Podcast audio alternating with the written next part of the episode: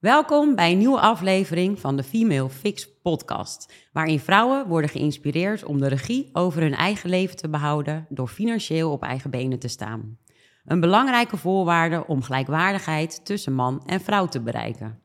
Daarom ga ik in deze podcast met andere vrouwen in gesprek over geldzaken, gezondheid, carrière en gelijkwaardigheid, zodat we van elkaar kunnen leren. Ik ben Marianne Bruin en vandaag is bij mij te gast ondernemer Iris van Westening. Iris is buikvet-expert, transformatiecoach en body-based traumacoach. Het is Iris haar missie om vrouwen in hun kracht te zetten, zodat zij moedig zijn om de volgende generatie voor te leven. Zelf wil ze daarin het juiste voorbeeld geven en daarom is ze onlangs geëmigreerd naar Curaçao.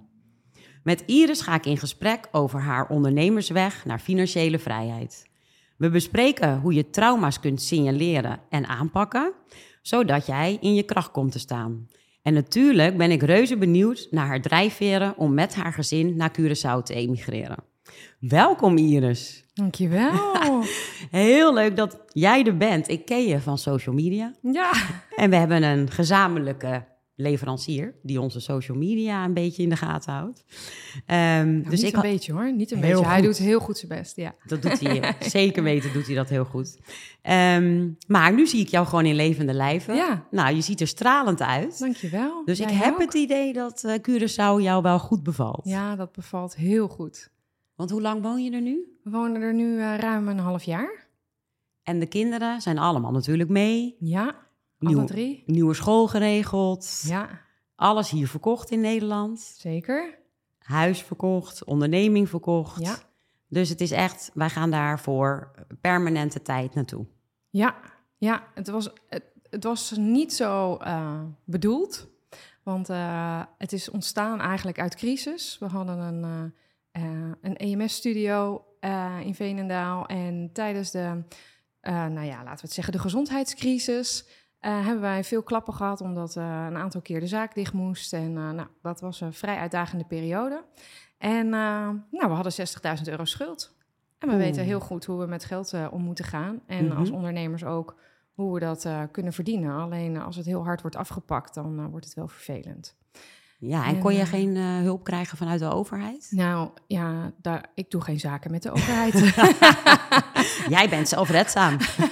je doet het zelf. Ik, ja, ik voelde me zo belaagd door de overheid dat ik ook geen, uh, geen steun uh, heb aangevraagd. Of um, nee, dat, nee. dat is niet dat is niet the way to go.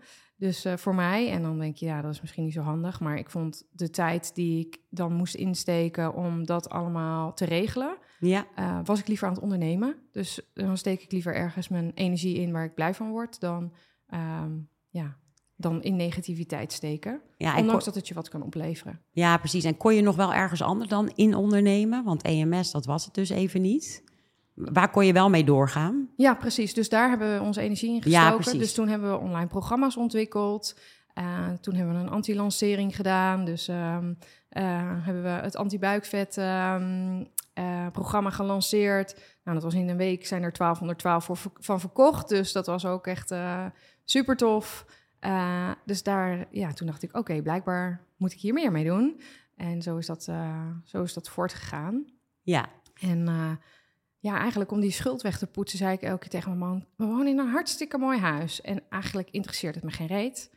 Uh, waarom gaan we niet verhuizen? Ik zeg: Nu kunnen we de overwaarde pakken. Toen zei hij: Ja, maar een veilig huis, een veilig thuis is belangrijk. En nu begrijp ik veel beter dat dat een mannelijke energie is. Hè? Dat zij, zij hebben dat te bouwen. Dus ja, dat was gebouwd. Dus als ik dan aan zijn stuk ga zitten rammelen, dan uh, ja, werd hij ook, zei hij ook van: Nee, dan, nee, dat gaan we niet doen. Weet je wel, we hebben drie kinderen wat had je dan in gedachten? Ik zei ook, ja, laten we dat huis nou verkopen. Er zit veel overwaarde in. Weet je wat we daar allemaal van kunnen doen?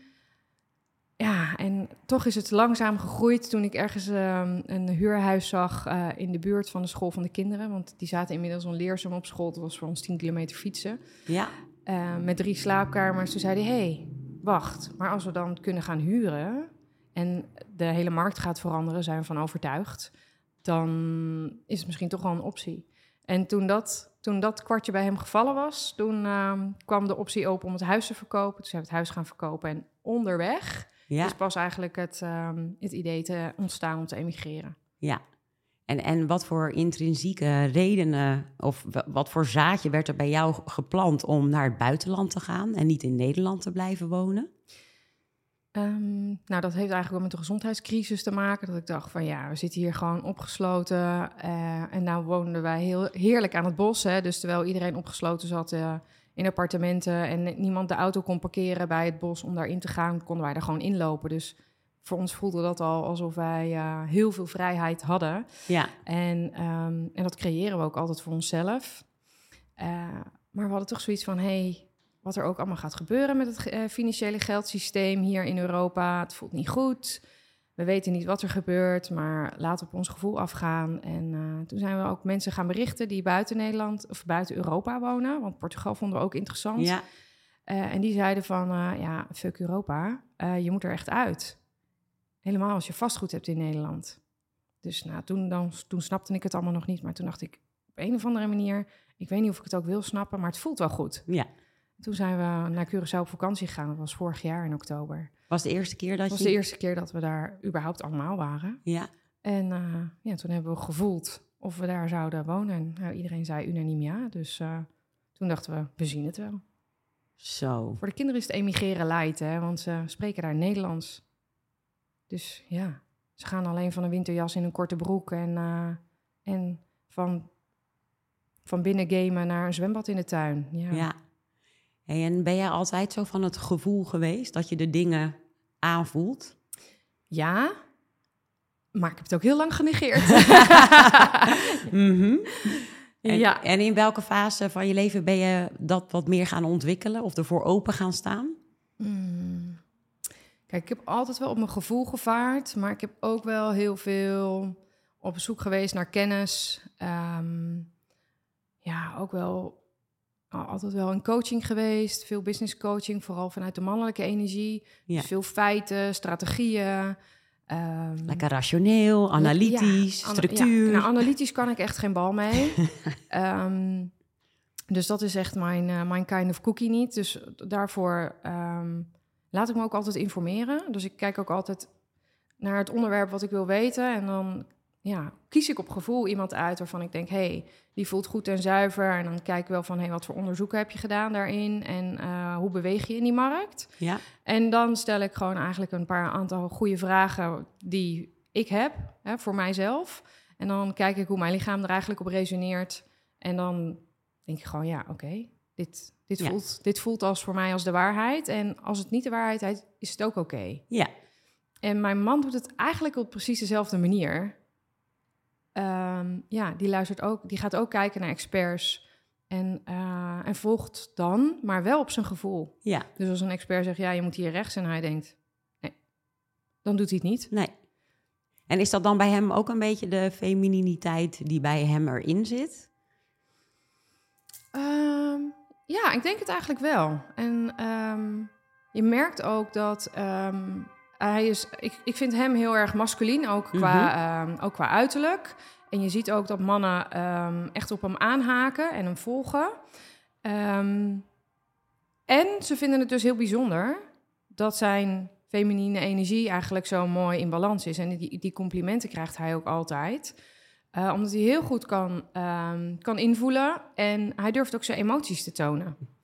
Dus ehm, wij geven tegenwoordig geven wij ook one day retreat samen. Mhm. En dan mensen zeggen ook van alleen al het feit om bij jullie samen te zijn, dat geeft al zoveel balans, omdat jullie zo mooi.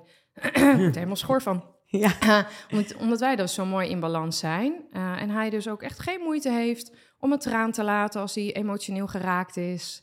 Eh, en dat opent voor andere mannen ook heel vaak ehm, deuren, omdat ze denken van ja, oké, het is geen mietje, het is geen eh, gay, het is geen, met alle respect, hè, maar ehm, ja, hij is gewoon authentiek. ja.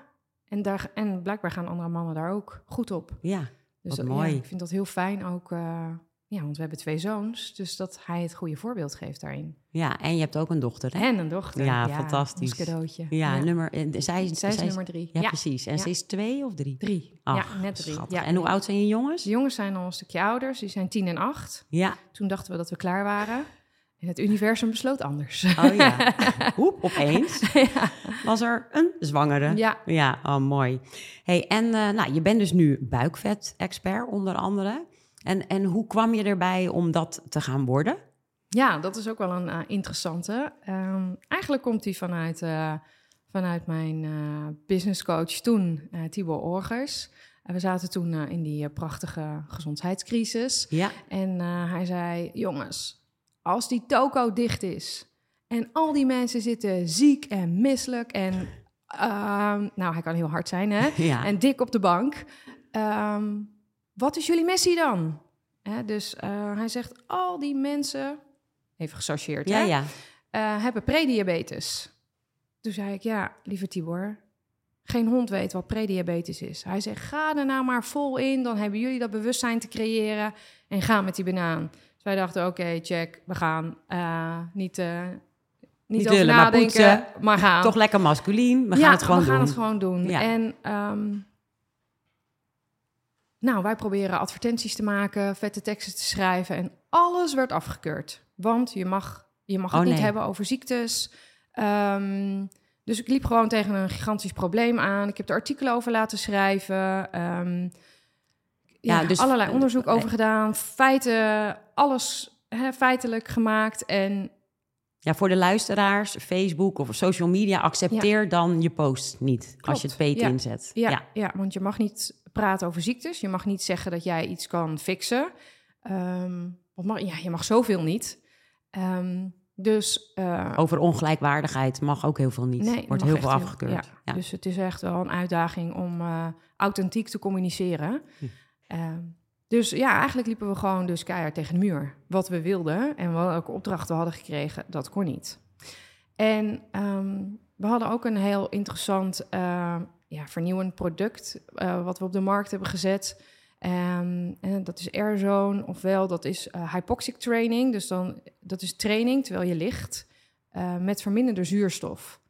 En er waren zulke goede resultaten voor. Ehm, ja, dat is met name voor sporters heel interessant, ja, hè? sporters doen het allemaal. Dus het Ja. is heel bekend in de, sport, eh, in de sportwereld. Maar je kan dus herstellen van nou, bijvoorbeeld long covid, astma. ehm, er zijn hele goede resultaten eh, met en na kanker. ehm, slaapproblemen, ehm, zelfvernieuwing, maar ook buikvet. Ja. En ehm, om, van, omdat buikvet, eh, de grootste oorzaak daarvan, is eh verhoogd cortisol, oftewel stresshormonen. En die zuurstoftherapie, die haalt de stress naar beneden. Mhm. Dat is het, eigenlijk het allergrootste voordeel van die therapie. Ja. Dus dit is ook waarom sporters het gebruiken. Zo herstellen ze sneller. Ja. Dus je haalt alle stress uit je lijf. Ja. Dus ik zag heel veel resultaat ook. Maar ook hier waren alle onderzoeken van... eh, want het is in 1981, 82, nou ja, ergens rondom de Olympische Spelen van Mexico... is dit product op de markt gekomen en er waren zulke goede resultaten...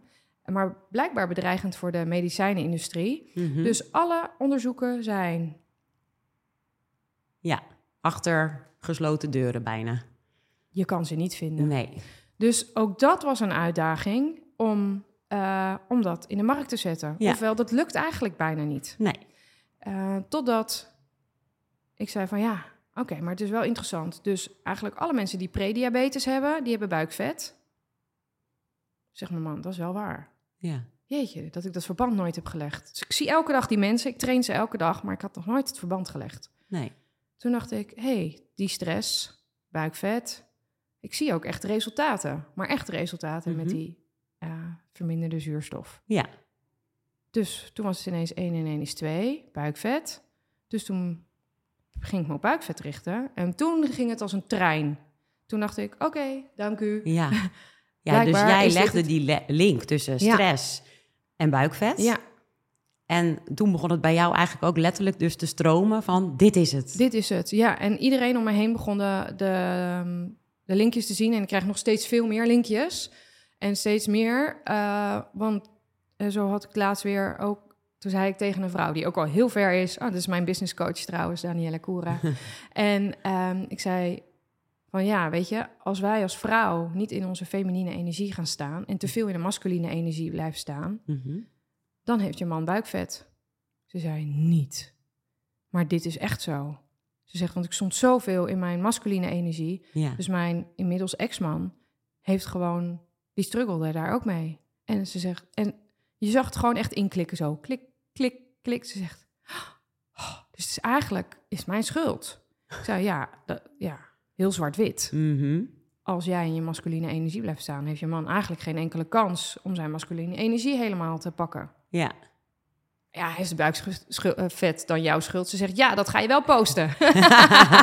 Heerlijk mens. Mhm. Dus eh, ja en nee. Want Ja. hij heeft natuurlijk ook zelfverantwoordelijkheid. Wou Maar als zeggen. wij eh, een te groot deel blijven pakken in die Mhm. masculine energie, dan kunnen zij ook niet Floreren. floreren. Nee, precies. En wij vrouwen zijn best wel aanwezig vaak in de relatie. Ja. Ja, dat klopt. Ja. Maar goed, dus jij hebt dus die link gelegd en vervolgens had je dus ook zoiets van, ja, ehm, buikvet is dus eigenlijk een gevolg van angsten, van stress, Ja, van cortisol. ja. Ehm, en hoe kwam je, hoe, hoe- maakte jij dan dat bruggetje naar trauma's? Want dat, dat vind ik dan toch nog een stap dieper. Ja, en dat heb ik dus ook pas echt later ontdekt. Dus ehm, in mijn eerste cursus anti-buikvet gaat het ook echt meer op de, over de oppervlakkige laag. ja. Dus echt van, oké, waar we toen goed in waren... was de balans tussen voeding en eh, beweging en eh, ontspanning. ja, zo was ons bedrijf ook opgebouwd. Ook echt met de apparatuur daarvoor. ja, Ehm, dus toen dacht ik van oké, nu heb ik de apparatuur ervoor, maar hoe kan ik zorgen dat mensen dit ook kunnen bereiken zonder apparatuur? ja, dus met voeding en beweging en met eh, stressvermindering, dus goed slapen ehm, en veel ontspannen, gewoon vanuit huis. Ja. Omdat toen zaten we met z'n allen thuis. Mhm. Dus dat maakte dat ik moest schakelen naar oké, hoe kan dat dan zonder apparatuur? Ja. Eh, dus dat heb ik heel erg uitgelegd in de antibuikvet. En toen dacht ik van, hé, wacht even, er zit echt nog een laag onder. Want die, die stress, dat komt ook echt vanuit, eh, vanuit de hormonen. Mhm. dus er gebeurt ook fysiek heel veel. ja, Eh, dus toen heb ik ook twee hormoonexperts uitgenodigd om voor de mannelen, voor, voor de mannelen, voor de mannen, voor Ja? de mannelijke energie en voor de vrouw, voor de vrouwelijke energie. En toen hebben we samen een cursus gemaakt met z'n drieën en die heette Buikvet, de grote Buikvet Reset.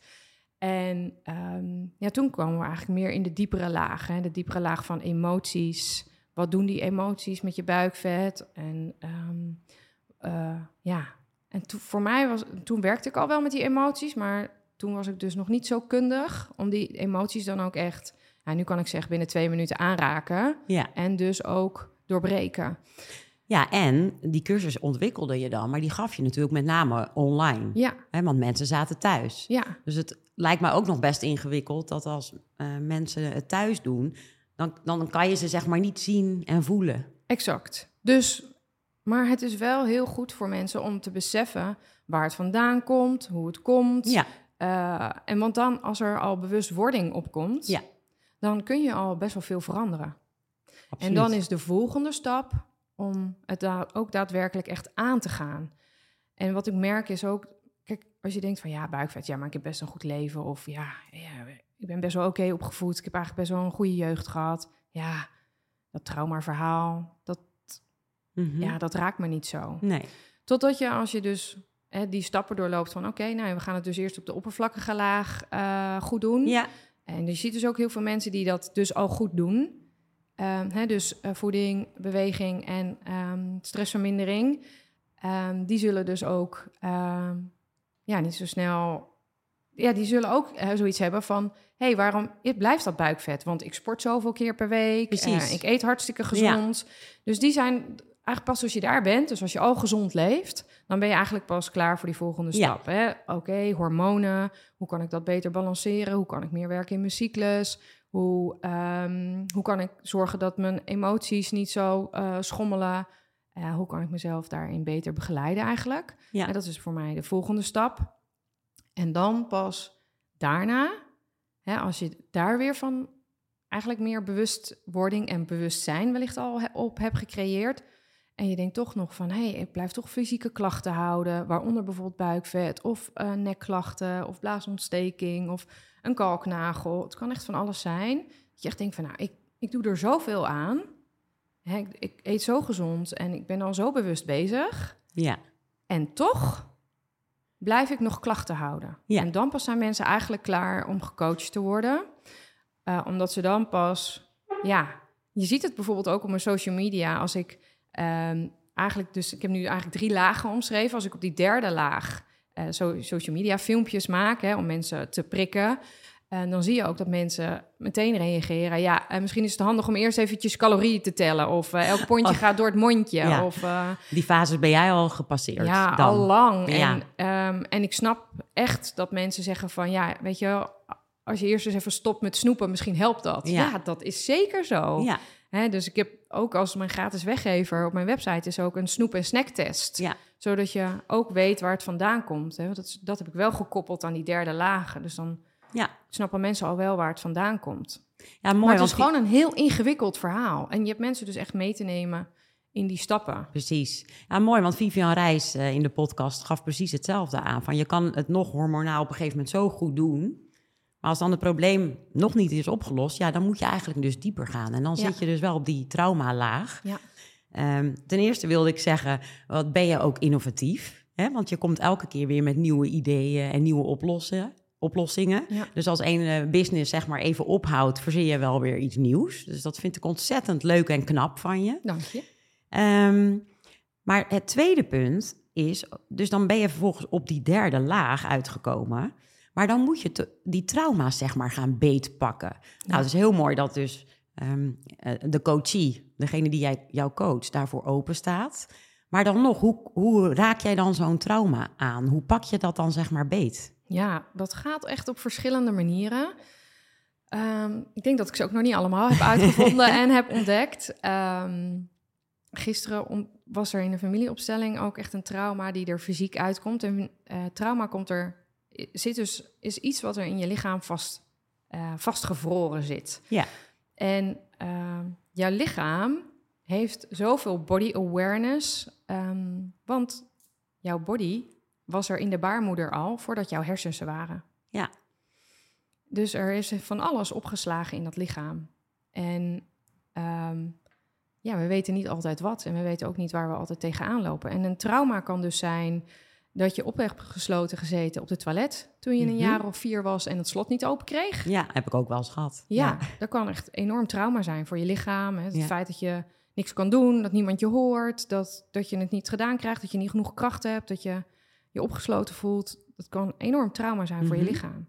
En datzelfde trauma uh, kan uh, net zo erg zijn als iemand die al tien jaar lang seksueel misbruikt is. Ja. En onze hersens denken dan: oké, Iris, hier heb ik echt even een error. Want iemand die tien jaar lang seksueel misbruikt wordt, is echt veel erger dan een paar minuten opgesloten hebben gezeten. Of misschien is het zelfs maar een paar seconden ja. op de toilet. En toch is het zo dat voor dat lichaam maakt dat echt geen verschil. Nee. Dus er kunnen zoveel trauma's vastzitten van, nou ja, dingen waar, wat je niet eens hebt onthouden.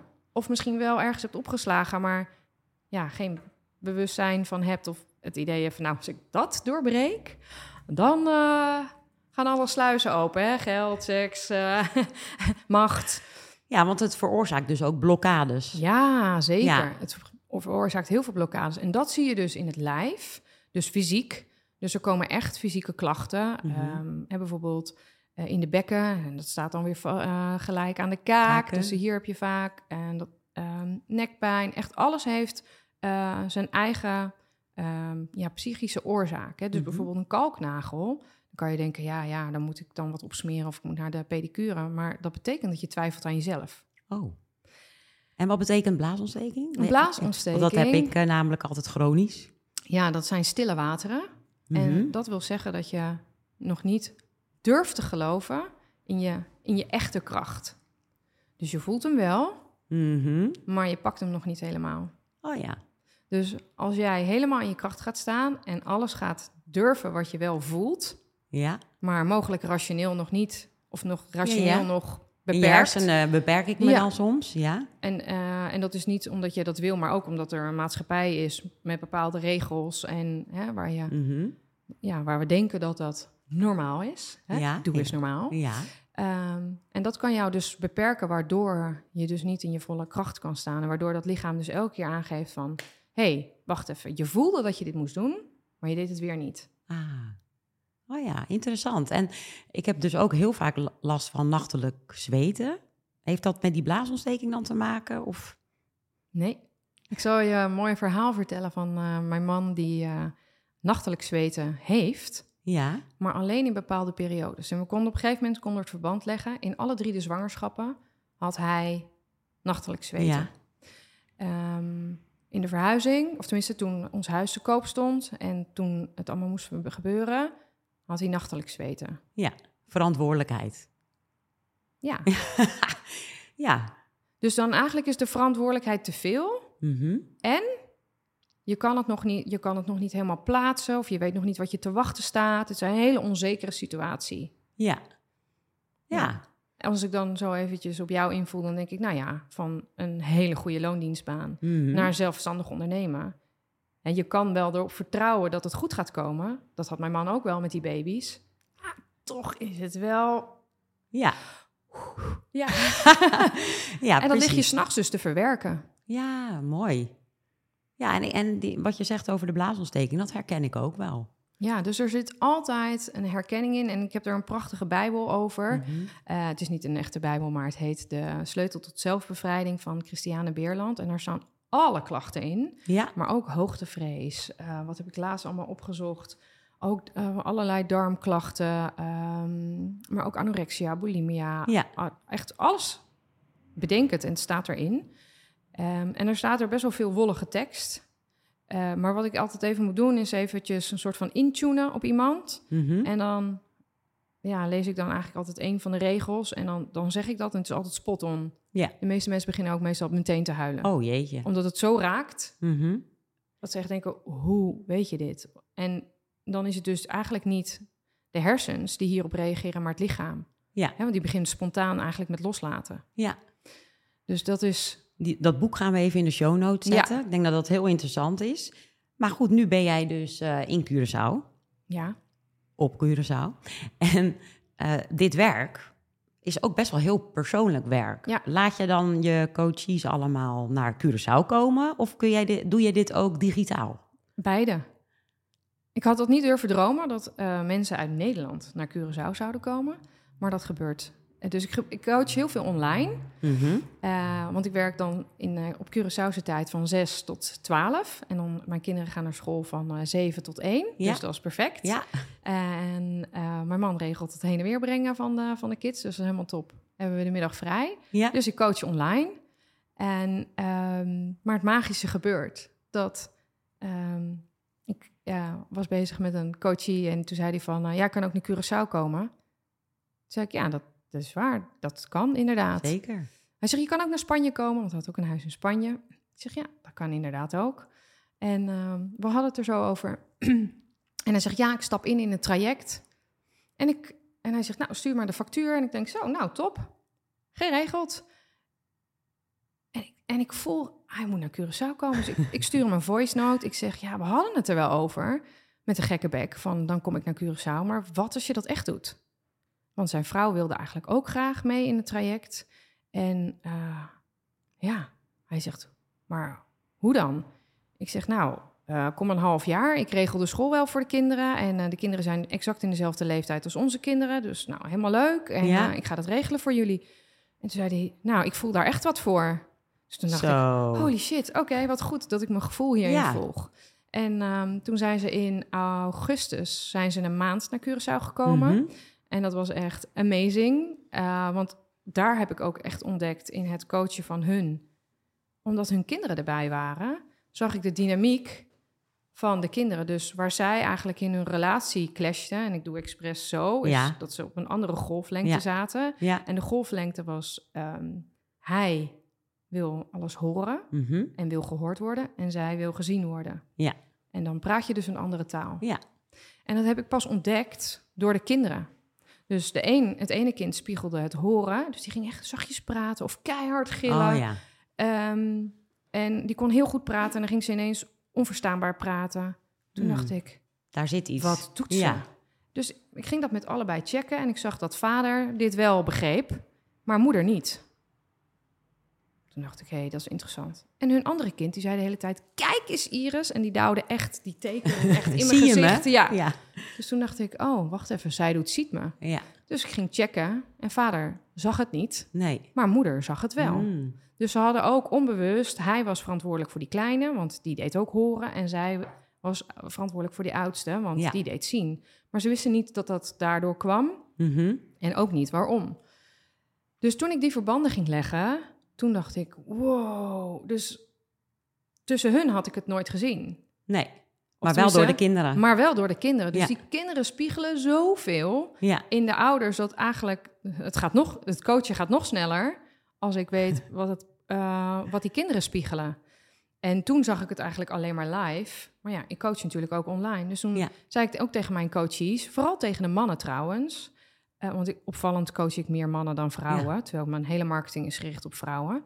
Mooi. Ehm, en de vrouw gaat uiteindelijk ook Wel mee. in mee, Ja, ja. ja. en andersom ook. Dus als ik de vrouwen coach, gaat de man er uiteindelijk ook in mee. Dus Ja. ik coach nog steeds 50-50. Ja. Maar Maar eigenlijk dus stellen. ja, Meestal, stellen. Ja. ja. maar dat is ontstaan, want ik richt me dus qua marketing helemaal niet op stellen. Nee, Moet ik trouwens wel gaan doen, want blijkbaar is dat mijn doelgroep. precies. Ehm, maar toen ben ik dus met mijn coaches die ik online eh coach gaan kijken van... hé, hey, wat spiegelt jouw kind? Weet je wel, wat is er nou zo super irritant aan jouw kind? En als ze dat durven zeggen, dus die schaamte voorbij durven gaan...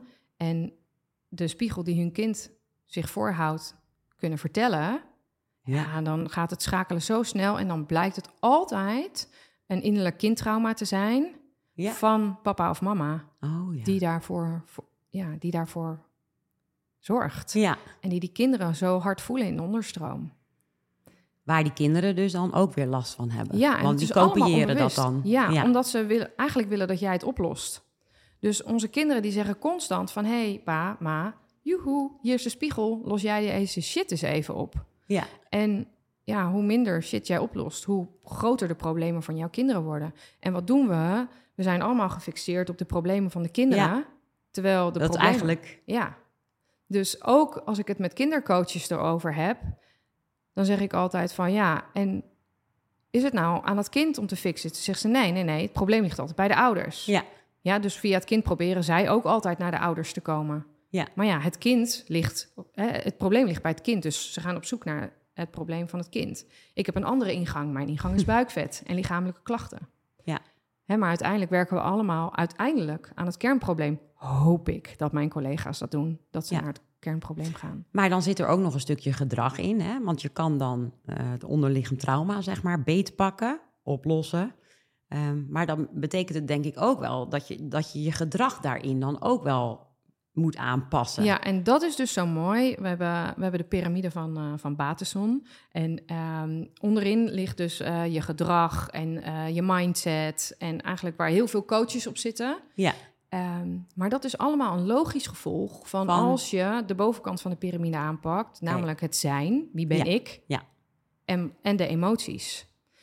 Dus je ziet dat als jij ehm, niet meer bang bent om onveilig te zijn, dan zal je ook niet ehm, meer constant naar bijvoorbeeld koekjes en snoepjes eh, grijpen. Ja.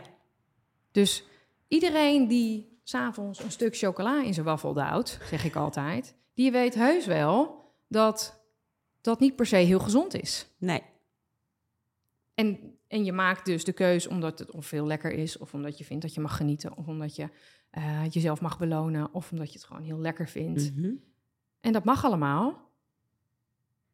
Maar ja, als we kijken naar de gezondheid, is het niet heel fijn als je dit elke dag doet. Nee.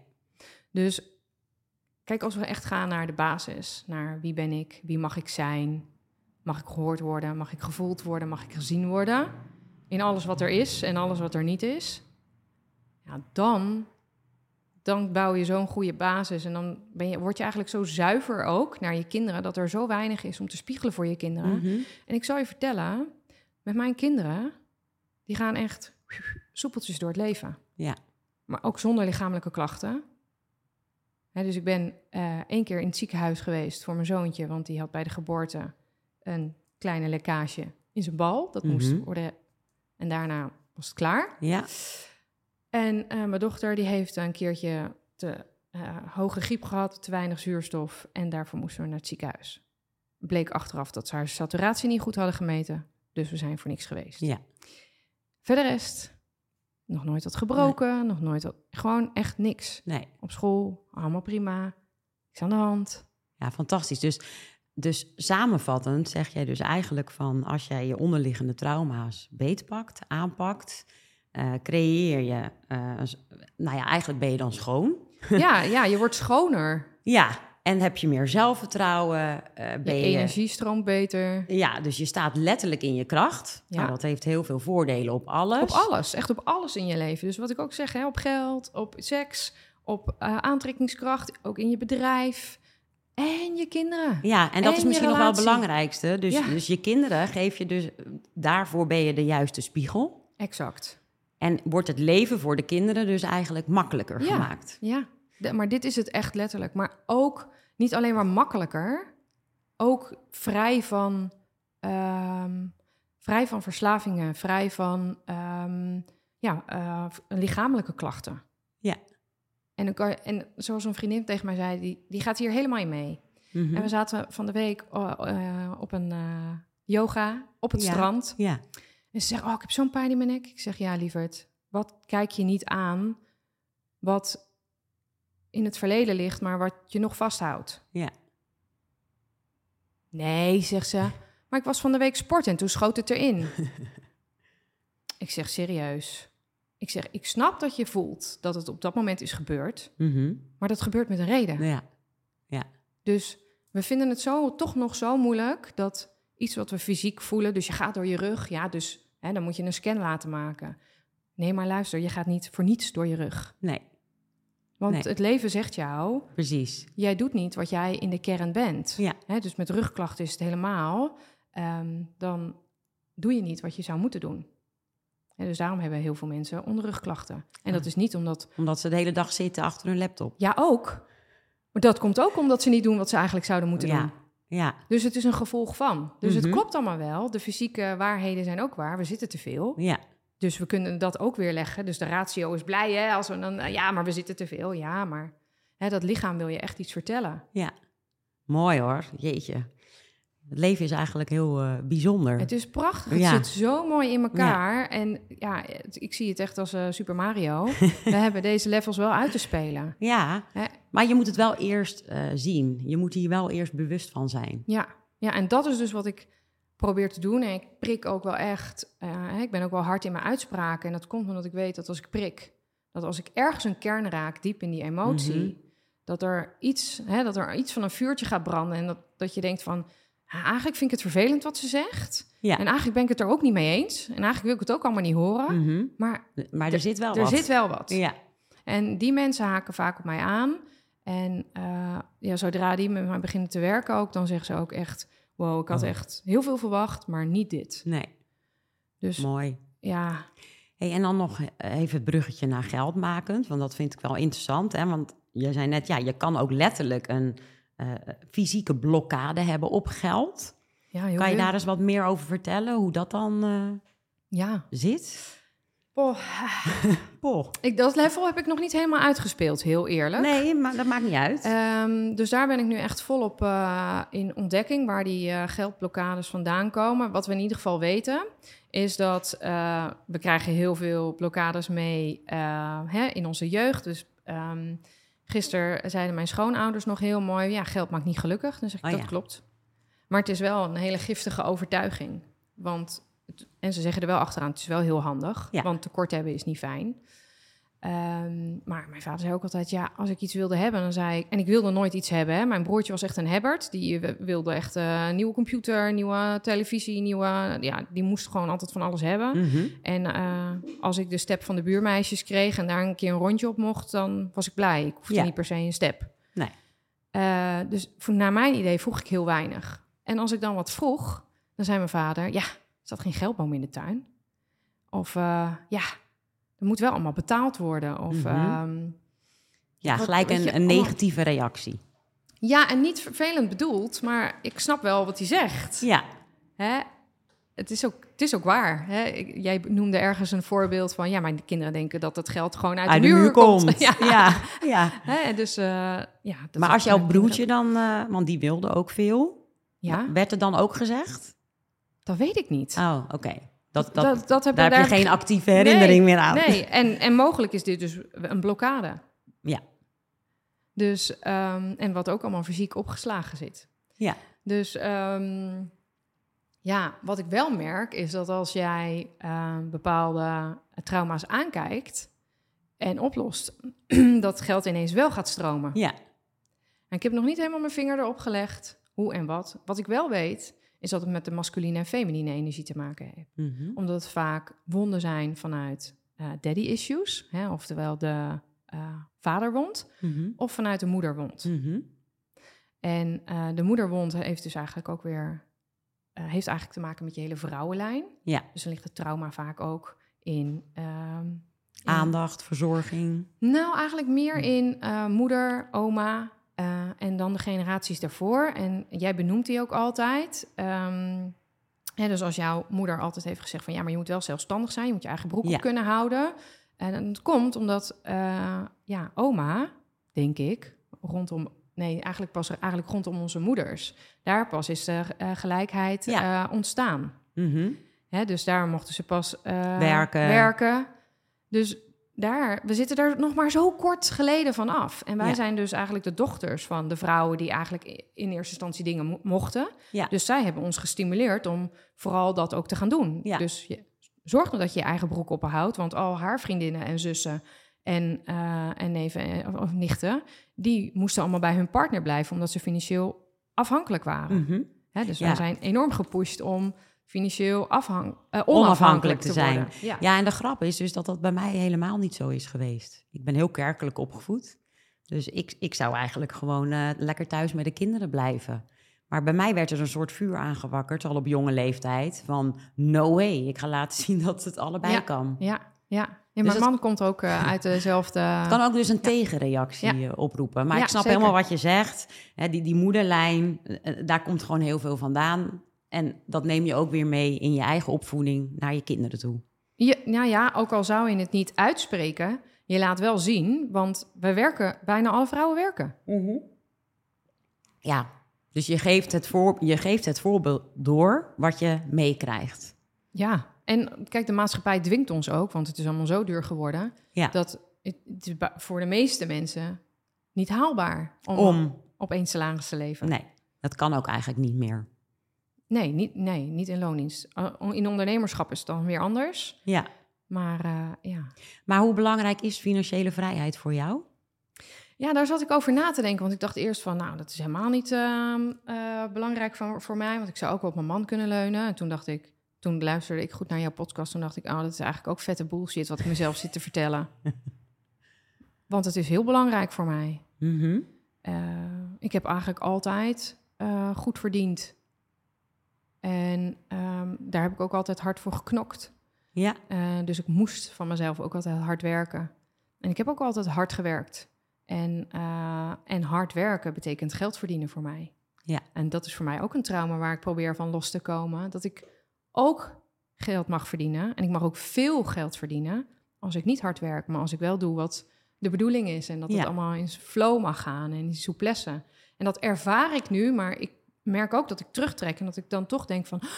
Oh nee, dan raak je ineens in een soort van stress. En dat ik Mhm. denk van ja, maar ik moet er wel wat voor doen. ja, heel herkenbaar. Ik heb dat ook zo erg. Dus ik ben eigenlijk nu in het volgende stadium. Dus eh, financiële vrijheid was heel belangrijk voor mij. En daarvoor heb ik altijd hard gewerkt. Mhm. En dat heb ik heel lang ontkend. Ontdekte ik vandaag. mooi, mooi. En, ehm, en nu zit ik eigenlijk in het volgende stadium van... oké, hoe mag ik nog steeds dat geld blijven verdienen? En hoe mag ik ook nog steeds opschalen? En mag ik meer geld blijven verdienen? Ja, En kan ik daar mijn rust in vinden? En mag ik in mijn vrouwelijke energie blijven? En mag ik dat allemaal in souplesse? En mag dat gewoon in overvloed gaan? In plaats van vanuit tekort werken, vanuit, Vanuit doelen, wilskracht. vanuit wilskracht. ja, mooi. Dus dat is echt wel weer een eh, ja, nieuwe ontdekking in die masculine, feminine energie blijven. Ja, en koppel jij je financiële vrijheid dan ook aan eh, gelijkwaardigheid als je naar je partner en jij kijkt? Ja, dat is eigenlijk altijd wel iets lastigs geweest. Ehm, ik zou willen zeggen ja.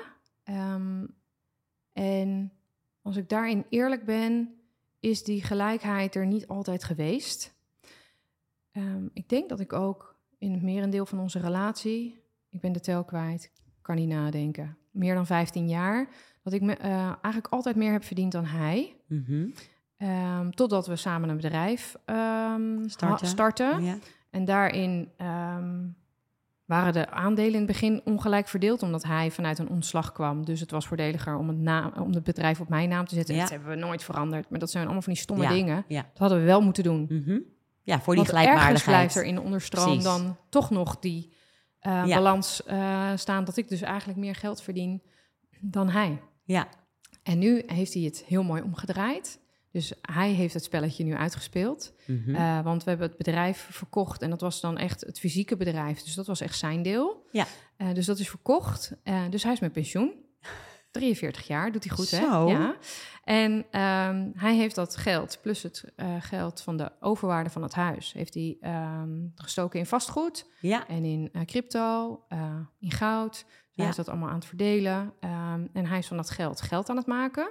Dus nu is dat van het, eigenlijk van het eerste geld van de overwaarde... zijn nu de eerste uitkeringen binnen. ja. Dus hij was helemaal... Wow, Ja, helemaal blij. Helemaal, hij zegt, ik breng ook heel veel geld binnen. Ja, En nu zegt hij van, oké, blijf jij maar verdienen. ja. Want we gaan dit allemaal wegzetten. En die gaat allemaal verviervoudigen. hey, dus hij komt terug als een baas, of niet? Zo, wat een baas. Een baas die met pensioen is en gewoon jouw geld weet te vermenigvuldigen. ja, en Dat is wat hij ja, doet. dat is wat hij doet. Wat eh, interessant en Ja. slim. Ja, Dus hij is ook gewoon hartstikke fire. Hè? Financial, independent, Ja. retire early. ja, zeker. En hij zegt ook van, eh, ja, we zijn dus nu aan het kijken van, oké, waar, waar willen we allemaal nog naartoe op de wereld? Want afgelopen half jaar was heel heet op Curaçao. Mhm. En ik vertelde je net al, dan loopt hij door de huiskamer en dan zegt hij, ik ben zo klaar met die zweetreet. en toen vertelden heel veel mensen dat in Colombia, dat is vlakbij, Ja. eh, dat daar eeuwig lente is. Dus hij zegt, we gaan echt heel snel Mm. naar Colombia om te kijken of we daar nog willen vestigen of, eh, of een half jaar. Want het is ook heel interessant om ons bedrijf op Curaçao eh, gevestigd te houden. Dat betekent dat we 50% daar aanwezig moeten zijn. Ja. Ehm, of een bestuurder moeten zoeken, dus dat Mhm. kan ook nog. Kan ook nog. Maar we zitten dus nu al te kijken van, ah, oké, hoe kunnen we een half jaar per jaar op Curaçao wonen? En wat gaan we dan het anderhalf jaar doen? Gaan we dan naar Colombia of gaan we dan, of misschien rondreizen? Of nou, er ontstaan allemaal ideeën, omdat, ja, eigenlijk kan alles. Ja, dus je bent nog niet vast of gehecht aan het feit dat je jarenlang op Curaçao zou moeten blijven. Dat is voor jullie nog niet het thuis waar je eh, oud wil worden. Nou, dat zien we wel voor ons. Mhm. Dus dat zou zeker een optie zijn. Maar binnen die optie zien we nog meer opties. Ja, En voor ons is het zo, we gaan nooit meer terug naar Nederland. nee, dat is een feit. Dat is een feit. Of we gaan hier niet meer vestigen. Nee. Laten we het zo zeggen. Mhm. Dus eh, misschien dat we hier ooit nog wel een huis kopen en dat we één of twee maanden per jaar hierheen komen. Kan misschien hè, als de kinderen gaan studeren. Eh, maar dan hoop ik toch liever dat ze richting Amerika gaan. Eh, maar goed, ook zij hebben de vrijheid om te kiezen. En het Ja. kan zomaar zijn dat je dan toch wel ergens je kinderen achterna reist. Maar niet vanuit onze Nee. intrinsieke motivatie, omdat wij heel graag in Nederland zouden willen zijn. Wat staat je het meest tegen van Nederland? De Red Race. Ja. En eh, ik ben, dit is nu de tweede keer dat ik hier ben voor werk. Mhm. eh, in Nederland. En ik leef dus met de klok aan. En Ja, dat heb ik dus niet op Curaçao. Nee. Alles is daar zo relaxed en in de flow. En je ziet wel wanneer je mensen ziet, je spreekt af op het strand. Je spreekt, weet je wel, dus er is altijd, overal waar je mensen ontmoet ook, is vrijheid. Ja. En er is zoveel ruimte en er is zoveel tijd met je gezin. Je neemt je gezin ook overal mee naartoe. Mhm. Dat is zo, ja, dat is zo heerlijk. Dus voor ons is dat echt. Ja, hier, als we hier teruggaan in Nederland, dan zit je dus weer met z'n allen binnen. Ehm, moet je met iedereen weer afspraken maken. Eh, zitten de agenda's weer ehm, Ja. weken van tevoren vol. Ik, bij het idee word ik al helemaal panisch. ja. Snap ik helemaal, want COVID gaf ook een bepaalde rust op Ja. dat vlak. Ja, en, da- en COVID is we voorbij en we gaan weer helemaal terug naar zoals het was. Ja, voor mij, eh, voor mij dus niet. Dit is voor mij echt no, no fucking way back. Daar, daarin. Ja, en wat zijn de belangrijkste normen en waarden die je je kinderen wil meegeven? Eh, nou, die ik iedereen meegeef. En dus ook mijn kinderen is één, je hebt keuzevrijheid. Dus je Mhm. hebt altijd de vrijheid om te kiezen. Ja, En ook om dit aan te geven en om dit uit te spreken. Ehm, twee, je weet alles al. ja, Je weet echt alles al. Je hebt alle waarheid al in je pacht en ook alle kennis al. Alleen, je mag het jezelf herinneren. Mhm. En je mag er ook echt op intunen. Ehm, dus alles is er al. Ja. En ehm, daarnaast, als je daarin gelooft, dan is alles mogelijk. En ook, alles is mogelijk, maar alles heeft een prijs. Ja. Dus het feit dat ik in Curaçao woon en eh, toch nog heel veel zaken doe met Nederland... en Mhm. ik dus heen en weer vlieg, betekent Ja. dus dat ik nu op dit moment tien dagen mijn kinderen mis en Ja. mijn partner. Ja. En ook dat mijn partner het alleen moet doen. Mhm. Maar dat kan omdat hij met pensioen is. Ja, het kan allemaal, maar het Ja. heeft wel een prijs, want Ja. ja. ze missen me wel. En, eh, Zeker, en voor jou ook. Ja. En het is ook heerlijk, hè, om even tien dagen alleen je eigen onderbroek te hoeven aantrekken Ja. en eh, lekker met de business bezig te zijn. En eh, Nou, en wat ik ook heel mooi vond, ik zag een social media post dat je voor het eerst business class vloog. ja, Ja, maar dat is ook, weet je, je mag ook heel trots zijn. zeker. Ik bedoel, drie kinderen. En Je, je business gewoon verplaatst naar Curaçao. En je kan het vanuit daar doen. Af en toe mag je of moet je even terug. Maar je hebt het allemaal gewoon wel even gecheft. Ja, Zo knap. ja het, is, het was ook wel echt... Nou, ik, ik ben er nog niet helemaal wat dat betreft met die beslissing. Want het Hm. was ook echt zo van, oké, ik ga alleen vanuit Curaçao naar Nederland business class. Mhm. Want dat is een nachtvlucht, dus dan moet je slapen. En ik had de volgende ochtend... Dus ik vloog op donderdagavond. Je komt op vrijdagochtend aan, maar ik had vrijdagmiddag meteen al afspraken hier staan. Mhm. Dus je moet slapen. Ja, ja. Dus Weer die ik- druk. Weer die druk. Ja. Ja, want ja, ik ben hier maar tien dagen en het zit vol Mhm. gepland. Dus ehm, ja, dus toen dacht ik van oké, dit moet ik mezelf wel echt gunnen. Dus het gaat nog wel vanuit moeten, nog niet helemaal vanuit Flow. het mag, Ja, het mag, het ja. mag. Ja. Eh, en dus terug vlieg ik dan ehm comfort class, want dat, ja, dat, dat vond ik eh, dan niet waard om dan, ja, om dat dan in een business class stoel te doen. En het was ook TUI, en TUI is dan een stuk goedkoper dan. KLM. Dus eigenlijk was mijn ticket met TUI, hè, business class, het heet deluxe geloof ik bij TUI, eh, terug naar Nederland. En dan de comfort class heen was eigenlijk net zo duur als een regulier ticket bij KLM. Dus Ja. zo kon ik mezelf verantwoorden. Ja. Dus ik ben nog niet helemaal los van eh, het mag allemaal. Mhm. Ehm, en in het vliegtuig baalde ik alweer, want TUI heeft geen wifi aan boord. Oh. En ik had echt nog wel wat dingen te doen. Te doen. Ja. Dus toen dacht ik, oké, volgende keer mag ik het mezelf dus echt gunnen om met KLM te gaan. Mhm. En dus ook die business class stoel te pakken. In ieder geval terug. Dat heen hoeft voor mij nog steeds niet. Want dan eigenlijk wil ik ook wel eventjes ontspannen van alle tijd die ik hier ben geweest. En gewoon even, ook eventjes een film kijken. Want ik heb thuis geen televisie, dus dat doe ik bijna nooit. Dus hè, als het er dan is, eh, laat ik het dan ook gewoon eventjes pakken. Of lekker even een boek lezen. Ja. ja en dan, kijk, ik, heb, eh, ik ben niet zo groot. Dus zo'n eh, zo'n gewone stoel is helemaal prima. prima. Ja. Maar het was al wel dat ik tijdens die deluxe, dat ik al naar achter keek en dat ik dacht, ah, dus daar, oh nee, dat mag ik niet denken. Ik ben ook maar gewoon, weet je wel? ja. Maar heel goed dat je jezelf in ieder geval al een enkeltje business class hebt gegund. Ja, hè? Maar er zitten dus nog wel maars Ja. aan, dus het is, nog niet, het is nog niet helemaal waar ik wil nee. zijn. Oh, mooi. Hey, eh, dus vrouw in je kracht zetten, dat is wat jij volledig op jouw manier doet. Ja. Ehm, heb je nog een boodschap voor... Nou, je doet ook mannen trouwens, hè? Ho, ho. Laten we dat niet vergeten. Maar heb jij nog een boodschap voor de vrouwelijke luisteraar...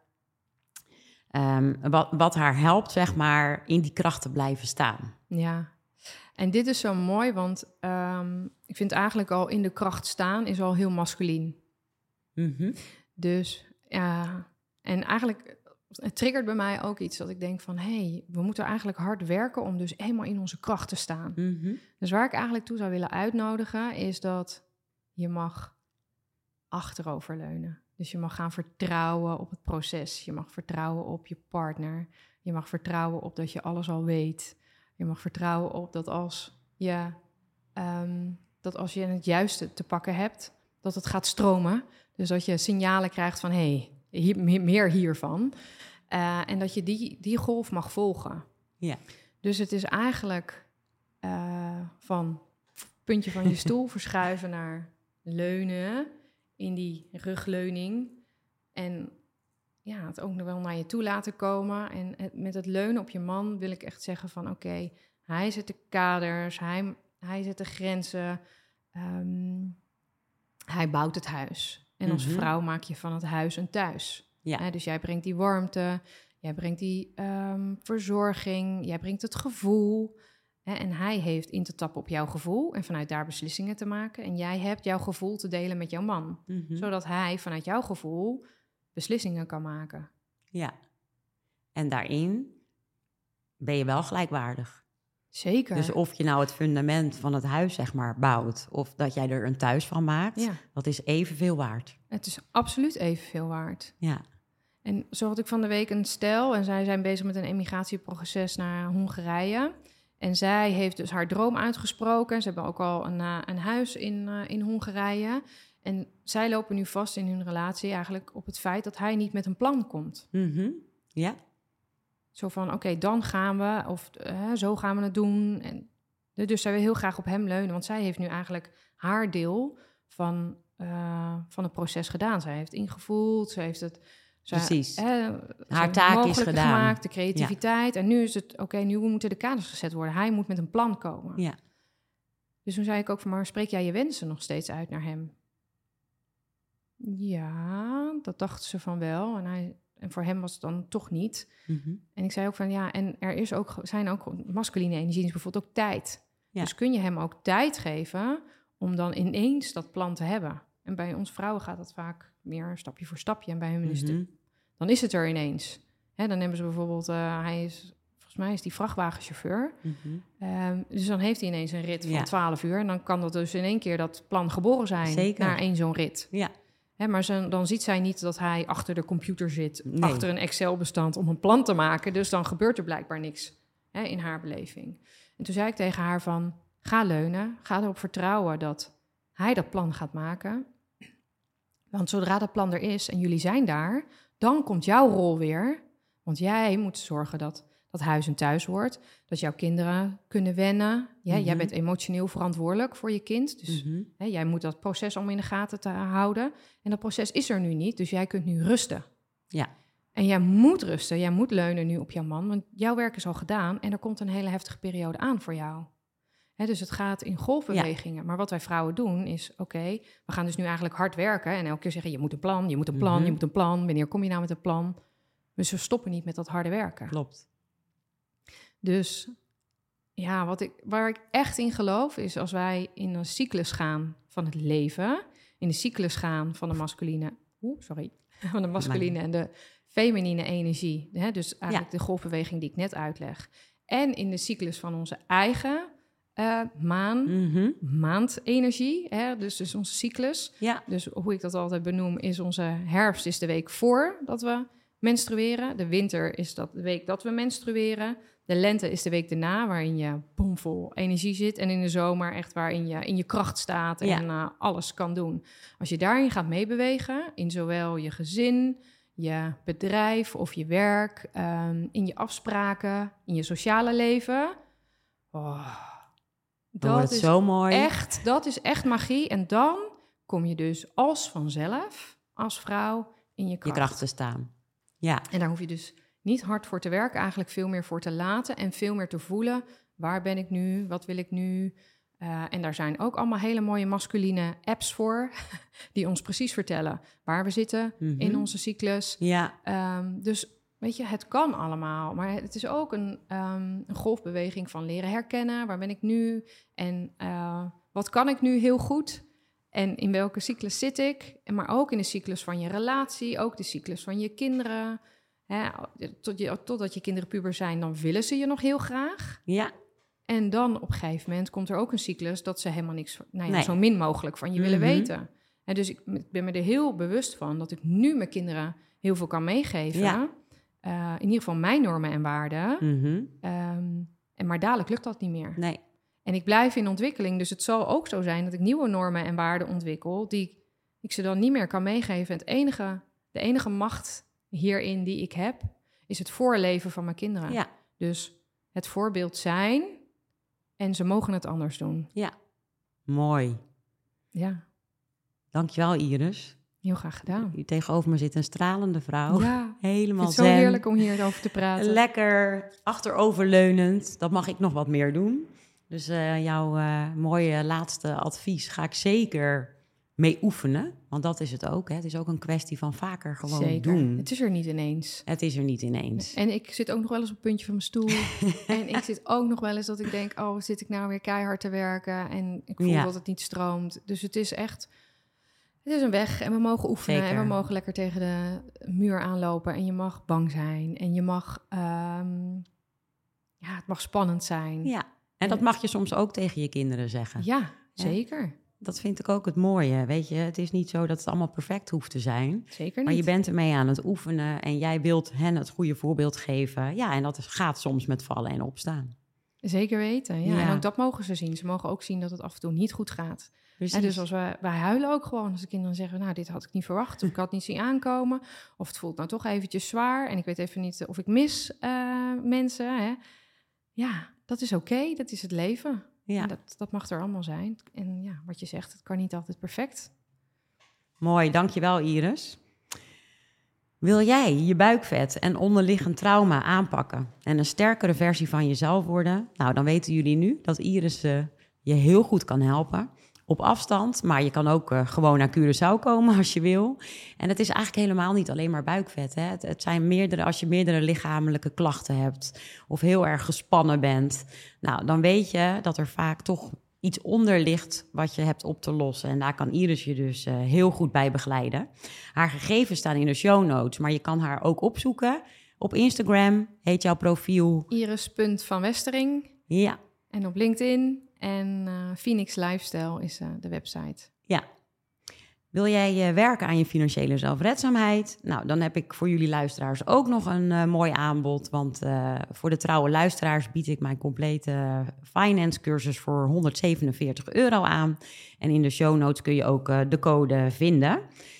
Ik wil je ontzettend bedanken, Iris, Heel graag gedaan. voor het hele fijne gesprek. Gewoon live in Nederland. Ja, superleuk. En ik wens je ook heel veel succes deze week nog in Nederland. En ik hoop ook echt dat eh, je al je kennis die je hebt vergaard eh, kan overdragen aan zoveel mogelijk partners. Waardoor ze dus toch allemaal op hun wijze in hun kracht komen te staan. Maar dan wel een beetje achteroverleunend. Ja, In een volgende aflevering praat ik met Johanneke Meijnaert over hoe we onze kinderen in deze tijd met geld leren omgaan. Hm, interessant. Dankjewel.